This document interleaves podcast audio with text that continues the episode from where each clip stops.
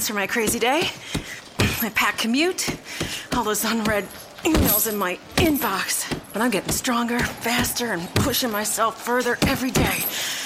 I don't care if I'm not like everyone else. This punching bag is the best way to end my day. Whew. Fearless is knowing yoga isn't your style. That's the power of the Blue Cross and Blue Shield Federal Employee Program. Learn more about our healthy benefits at fepblue.org/getmore.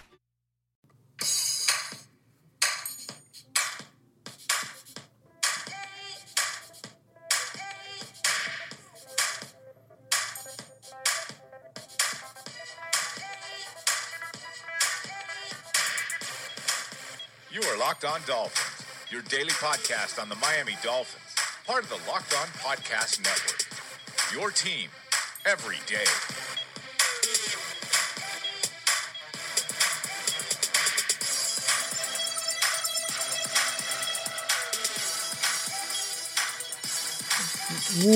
What's up, Dolphins, and welcome in to the Wednesday, September the 6th edition of the Locked On Dolphins podcast. I am your host, Travis Wingfield, and I'm here to bring you your daily dose of Miami Dolphins football. On today's show, more opening day news as the Dolphins and Bucks game will not take place Sunday at Hard Rock Stadium.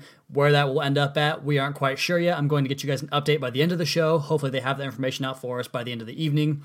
And our season preview show, going game by game and picking the outcome of each Miami Dolphins football game in 2017. But first, I have to remind you guys to subscribe to the podcast on Apple Podcasts, Stitcher, Tuned In, or wherever you get your podcast from. Drop me a 5-star rating, write me a nice review. That helps me out, helps you guys out, helps all the Dolphins out there. Also, don't forget to check out the Locked On Sports family of podcasts, including the Locked On NFL podcast and Locked On Heat podcast for national and local coverage of your favorite teams.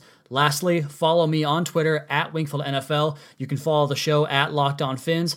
Check out my personal website, 3rd and10.com, where we're talking about all the quarterbacks and everything going on around the NFL and college football at the quarterback position. But I just published a piece about Jay Ajayi and his massive workload. Yesterday's show actually made me go back and look at some of the percentages that the top running backs got in terms of how many percentage of their team's carries they received. And Jay Ajayi right there with 64%, with Zeke Elliott and Le'Veon Bell way behind David Johnson at 73%, but I think that goes a lot into him not playing much of the first four games. So check that piece out, 3rd and10.com. It's about Jay Ajayi's breakout season in 2016 and how 2017 should be even bigger. All right, guys, with opening day inching even closer, tomorrow's episode is going to be a very deep dive into the film room with the Buccaneers, finding out what they do on defense and offense and how the Dolphins can plan to attack that, kind of my area of specialty in terms of football and film study. But first, speaking of that game, I got to tell you guys about Bus.com. What is Bus.com? Bus.com is a shuttle service, and it's launching this weekend, shuttling from Miami Beach to Hard Rock Stadium. Now, I know that's not going to be the case on Sunday, but we'll find out the details later on that. It's a $5 round-trip introductory price for week one. The coach buses are air-conditioned, bathrooms on board, no more dealing with traffic, no more dealing with parking, no more dealing with designated drivers. You can enjoy the game the way you want to with Bus.com, having everybody come together on the bus and ride as a passenger. Other perks of Bus.com, you can request a new route or a different stop through the website. So if you're not going to be in Miami Beach, if you're going to be somewhere else, go to the website Bus.com and find out where you can find a new stop or a new route through the website. Also, there is an app, puts you in contact with other riders on the team. That is Bus.com, your shuttle service needs to the stadium on game day. All right, let's just get right into this because this is going to be a pretty big portion of the show talking about each and every game. I'll try to talk about each game a little bit unless it's a pretty obvious one. I think you guys might know which ones those will be. But we start off week one with the Tampa Bay Buccaneers. As I record this right now, we don't know when the game is going to happen. It sounds more and more likely that the Dolphins will open on Sunday against the Bucs, but at a neutral site. It sounds like the NFL wants to put the Dolphins and Bucks game back at week 11, where both teams have a bye week, and just move the game back there. But neither of the teams want that. They want to get this game under wraps on Sunday and do it at a neutral location because both teams don't want to deal with a 16 consecutive game season without a break in there. So looking like it's going to be Sunday. And based on that, I have the Dolphins winning that game. I think they're going to come out fired up under the, Adam Gaze's second year, that kind of college type of atmosphere, play with a lot of emotion, a lot of energy, especially given this whole storm situation, worried about, people back home. It might be a bit of a distraction, but it's the same distraction for the Buccaneers. And just speaking in general, the Dolphins are going to be a team that wants to run the ball, score a lot of points, and create turnovers. Well, there's no better quarterback than Jameis Winston to turn the ball over for you in big spots. He's a great quarterback, but he just has that one crippling downfall to his game where he just makes terrible decisions at the worst times of the football game. So I have the Dolphins taking this one in a close one, 27-24 to open the season, and we'll get to that more tomorrow. I probably shouldn't spoil that, but that's going to be the prediction as it is now. A win on opening day against Tampa Bay Buccaneers. Today's show is sponsored by Talkspace, the online therapy company. For a fraction of the price of traditional therapy, you can pick an experienced, licensed therapist you relate to and feel comfortable with. Each and every therapist has at least a master's degree and has completed over 3,000 hours of supervised work. To match with your perfect therapist, go to Talkspace.com/boom. And to show your support for this podcast, use code BOOM to get $30 off your first month. That's BOOM. Talkspace.com/boom. BOOM. Week 2, the Dolphins travel across the country to Los Angeles, and given the entire situation around the hurricane coming in town and possibly displacing some of the Dolphins players and family, I already had this game as a loss to begin with, but I think this just really compounds everything in terms of what the Dolphins will be focused on and how they'll play. I have the Chargers being one of the surprise teams in the NFL, actually taking the AFC West, so I think that playing their first game in front of their new fans at LA and playing in that small soccer stadium and going all the way across country and dealing with a healthy Chargers team, which is never the case except for early in the year, and dealing with that loaded roster, I think it's going to be a loss for the Dolphins going across country on the first road game of the year. So starting off season 1-1, winning over the Bucs, losing to the Chargers, brings us to week 3 against the Jets in New York. Win. I'm not going to go any further than that. Dolphins beat the Jets going away, no problem.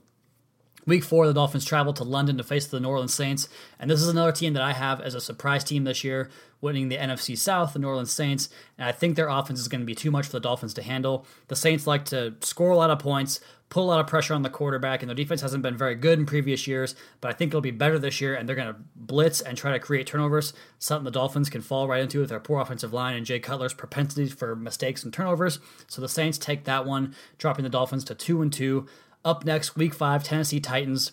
I just look back at the performances against this team in the past, and just it's not a good matchup. The Titans are so good at running the football and dominating the line of scrimmage. Their offensive line is just massive and too good to handle.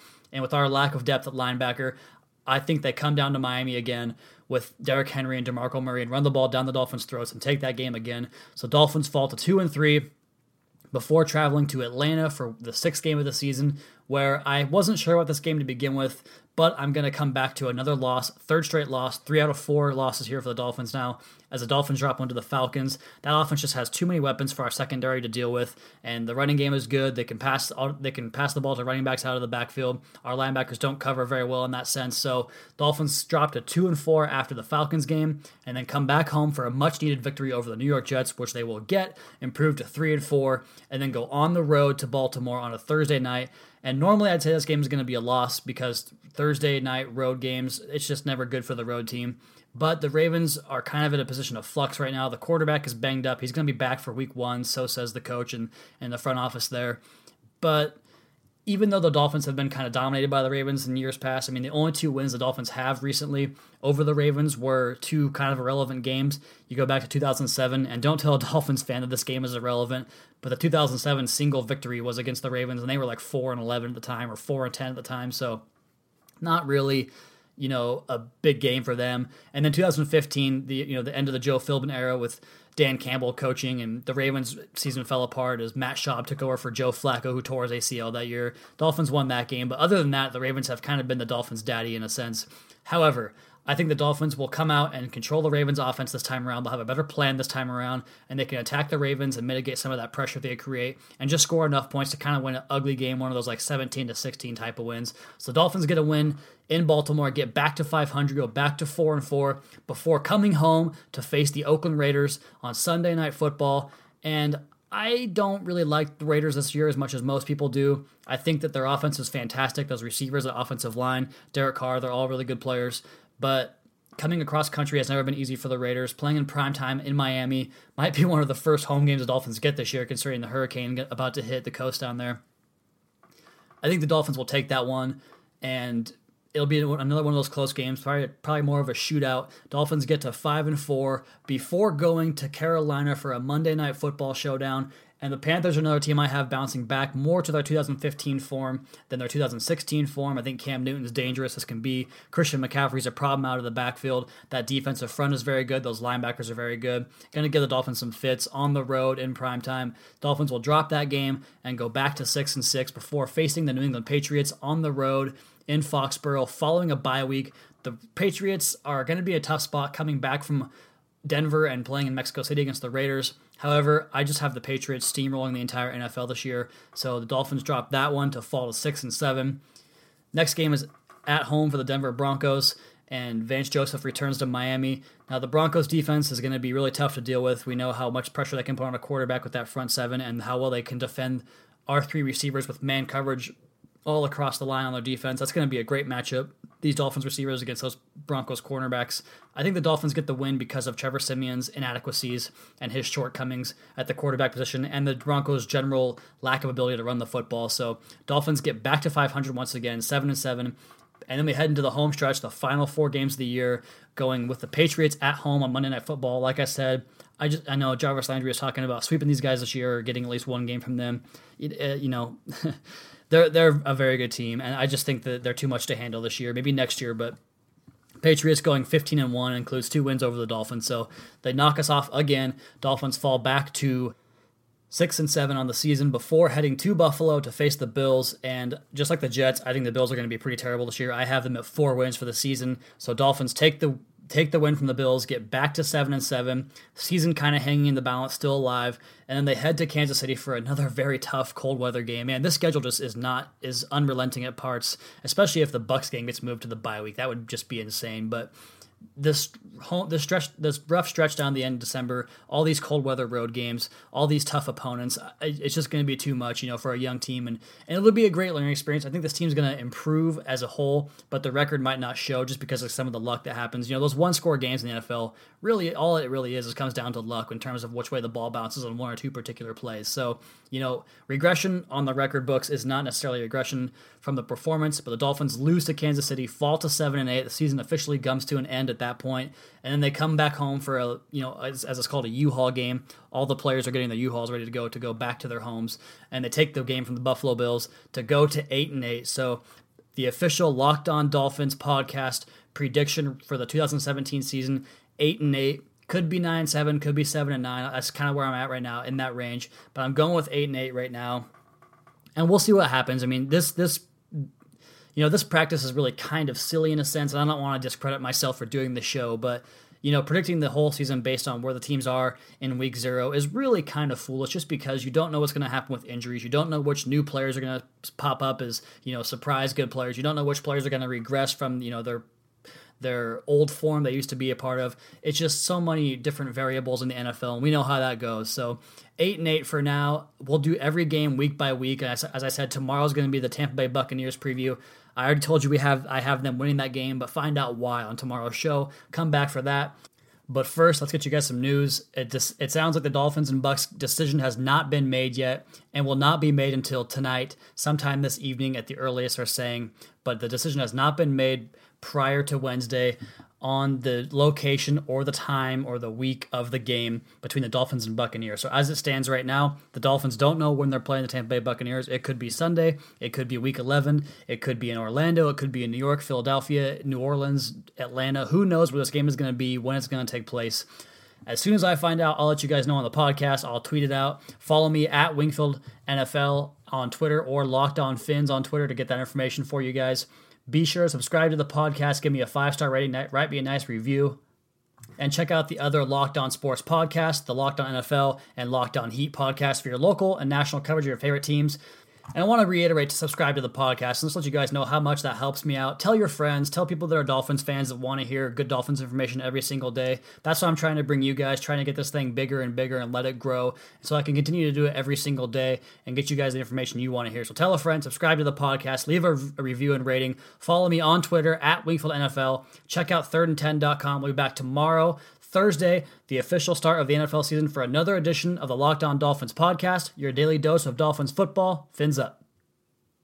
Is democracy in danger or decline? Condoleezza Rice, William Galston, and Carlos Gutierrez and others take on this question in the fall edition of The Catalyst, a journal of ideas from the Bush Institute. Surveys show Americans place less trust in institutions like the media and business. Others contend America has faced far more challenging periods and emerged strong. Leading policymakers, Bush Institute experts, and respected journalists take on this debate. Read about it at bushcenter.org/catalyst.